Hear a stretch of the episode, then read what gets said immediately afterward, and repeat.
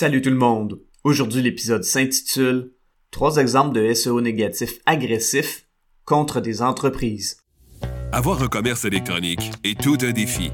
On vit souvent des déceptions ou de la frustration. Que faire pour rentabiliser mon commerce en ligne? Qui engager pour m'aider à réussir? Comment évaluer le ou les professionnels qui ont le mandat de rentabiliser mon commerce électronique et de le transformer en véritable actif numérique? Vous écoutez Commerce électronique et actif numérique avec Nicolas Roy. La raison d'être de mon podcast est très simple. C'est d'aider les propriétaires de commerce électronique à comprendre, contrôler et posséder leur commerce électronique et les composantes qui l'entourent. Parce que je crois sincèrement que c'est la meilleure manière de rentabiliser à court terme et de se bâtir des actifs numériques qui prennent de la valeur à long terme.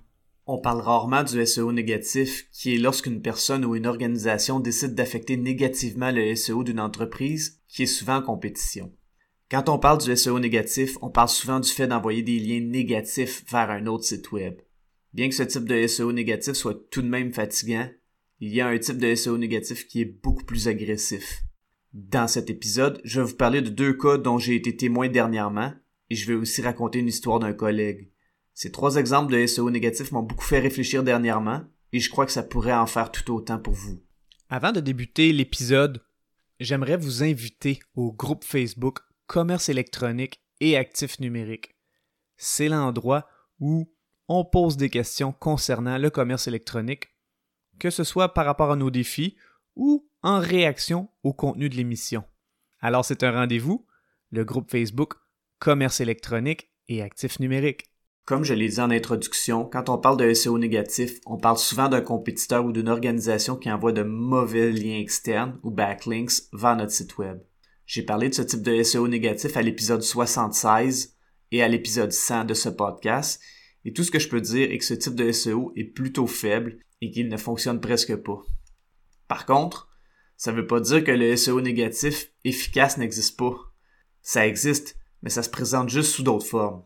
Comme j'en ai parlé lors du dernier épisode qui était une entrevue avec Patricia Filiatro, le SEO, quand il est bien fait, est habituellement assez durable dans le temps et les entreprises oublient qu'elles ont un bon SEO jusqu'à ce qu'il se passe quelque chose. Eh bien, commençons par une première histoire de SEO négatif. Dernièrement, une entreprise qui offre des services de design web et qui s'occupe du site web de plusieurs entreprises m'a contacté concernant un site web sur lequel j'avais eu un mandat SEO il y a plus de deux ans. La personne m'a écrit un message en urgence qui disait que le site web était maintenant rendu sur la septième page de Google, alors qu'avant, il était très bien positionné sur la première page de Google pour un mot-clé important pour cette entreprise. Cette personne m'a posé une question dans ces mots exacts. Ouverture des guillemets. As-tu une idée de ce qui arrive? Fermeture des guillemets. J'ai répondu à cette personne qu'après plus de deux ans sans avoir regardé ce site web, j'en avais aucune idée. Par contre, je lui ai posé une question très importante.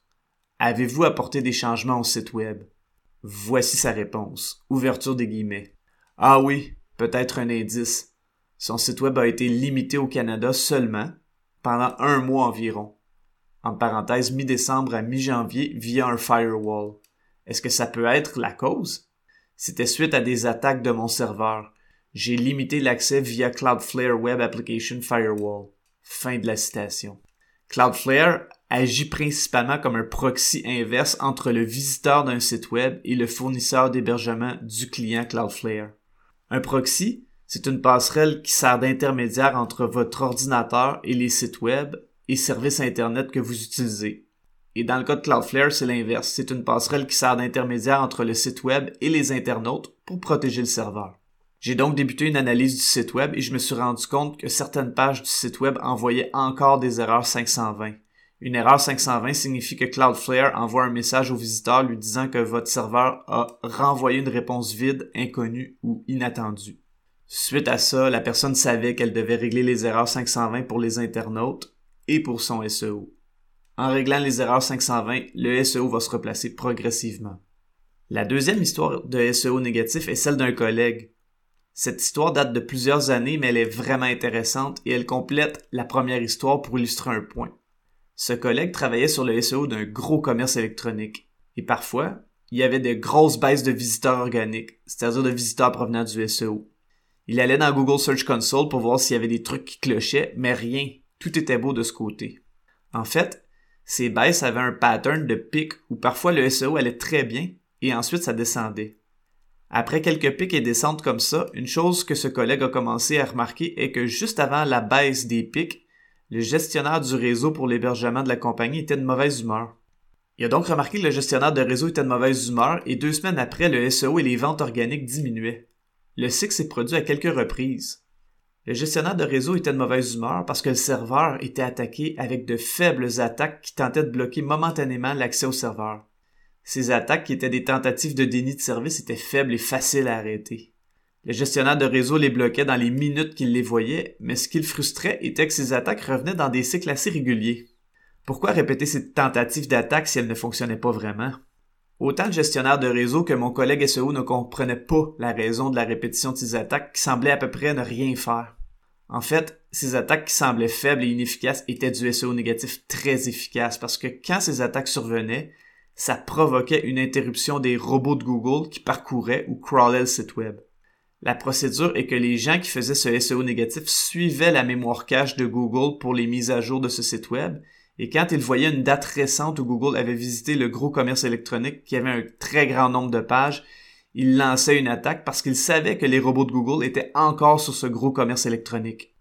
Ces attaques faisaient en sorte que le serveur envoyait des erreurs 500, soit des erreurs de serveur, aux robots de Google, et donc les robots de Google désindexaient temporairement le site web. Et quand l'attaque était arrêtée, Google réindexait le site web, mais à des positions SEO beaucoup plus basses. Wow, c'est toute une stratégie d'SEO négatif.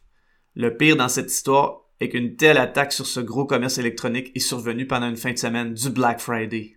Donc ce type de SEO négatif a coûté cher à ce commerce électronique pour les pertes en vente organique, mais aussi pour ensuite régler le problème. Heureusement, ça s'est réglé et ça a permis d'apprendre. La dernière histoire est une histoire qui est survenue assez récemment.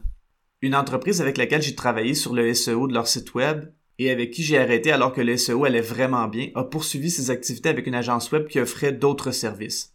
Je n'ai donc pas eu de contact avec cette entreprise pendant au moins six mois, mais je sais que leur SEO allait très bien. Puis, un certain après-midi, j'ai reçu un appel d'une personne de cette agence m'informant qu'il y avait un problème avec leur site web. Je leur ai dit que je regarderais ça et que je leur reviendrais. Avant de poursuivre, je tiens à dire que le SEO était très solide et qu'avant que j'arrête de m'occuper de cette entreprise, ils ont failli vendre l'entreprise et le site web parce qu'ils ressortaient très bien pour des mots-clés très intéressants dans leur industrie. Donc, je tape le nom de domaine dans ma barre de navigation et le nom de domaine redirige vers un autre site web. Wow! Je commence à regarder et je me rends compte que le site web a été hacké. Je réalise que le nom de domaine pointe vers un site web que je connais. En fait, le site web en question était un site web géré par un ancien prestataire de services qui travaillait pour cette entreprise. Donc, je me mets à réfléchir à savoir si la personne a pris le contrôle du nom de domaine et je me sens très mal. Le nom de domaine de l'entreprise a une énorme valeur SEO. La personne de l'autre agence me dit que si on n'a plus le nom de domaine, on peut prendre le backup du site web et on peut l'installer sur un autre nom de domaine. Mais un nom de domaine est comme un terrain et ce nom de domaine a énormément de valeur. De l'installer sur un autre nom de domaine en changeant le .com pour le .ca serait donc une catastrophe SEO. Heureusement, le hacking n'a pas été fait par l'accès au registraire et donc le pirate n'a pas pris le contrôle du nom domaine. Le pirate s'est attaqué à la base de données du site web en entrant par des plugins qui n'étaient pas à jour. L'agence qui s'occupait désormais du site web de cette entreprise ne s'occupait pas de la maintenance des plugins. Heureusement, il y avait un backup récent du site web et le tout a pu être réinstallé et mis à jour en ajoutant des précautions de sécurité. Le site web qui recevait la redirection a dû recevoir beaucoup de visiteurs organiques pendant les heures de ce piratage. En conclusion, le SEO négatif est beaucoup plus que l'envoi de mauvais liens vers un autre site web et les attaques vers le serveur, soit du piratage en règle, ont des effets beaucoup plus négatifs sur le SEO, et ce, que ce soit de petites ou de grosses attaques. Je vous remercie beaucoup d'avoir écouté l'épisode.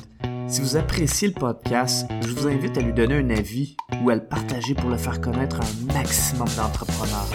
D'ici là, je vous dis à la prochaine.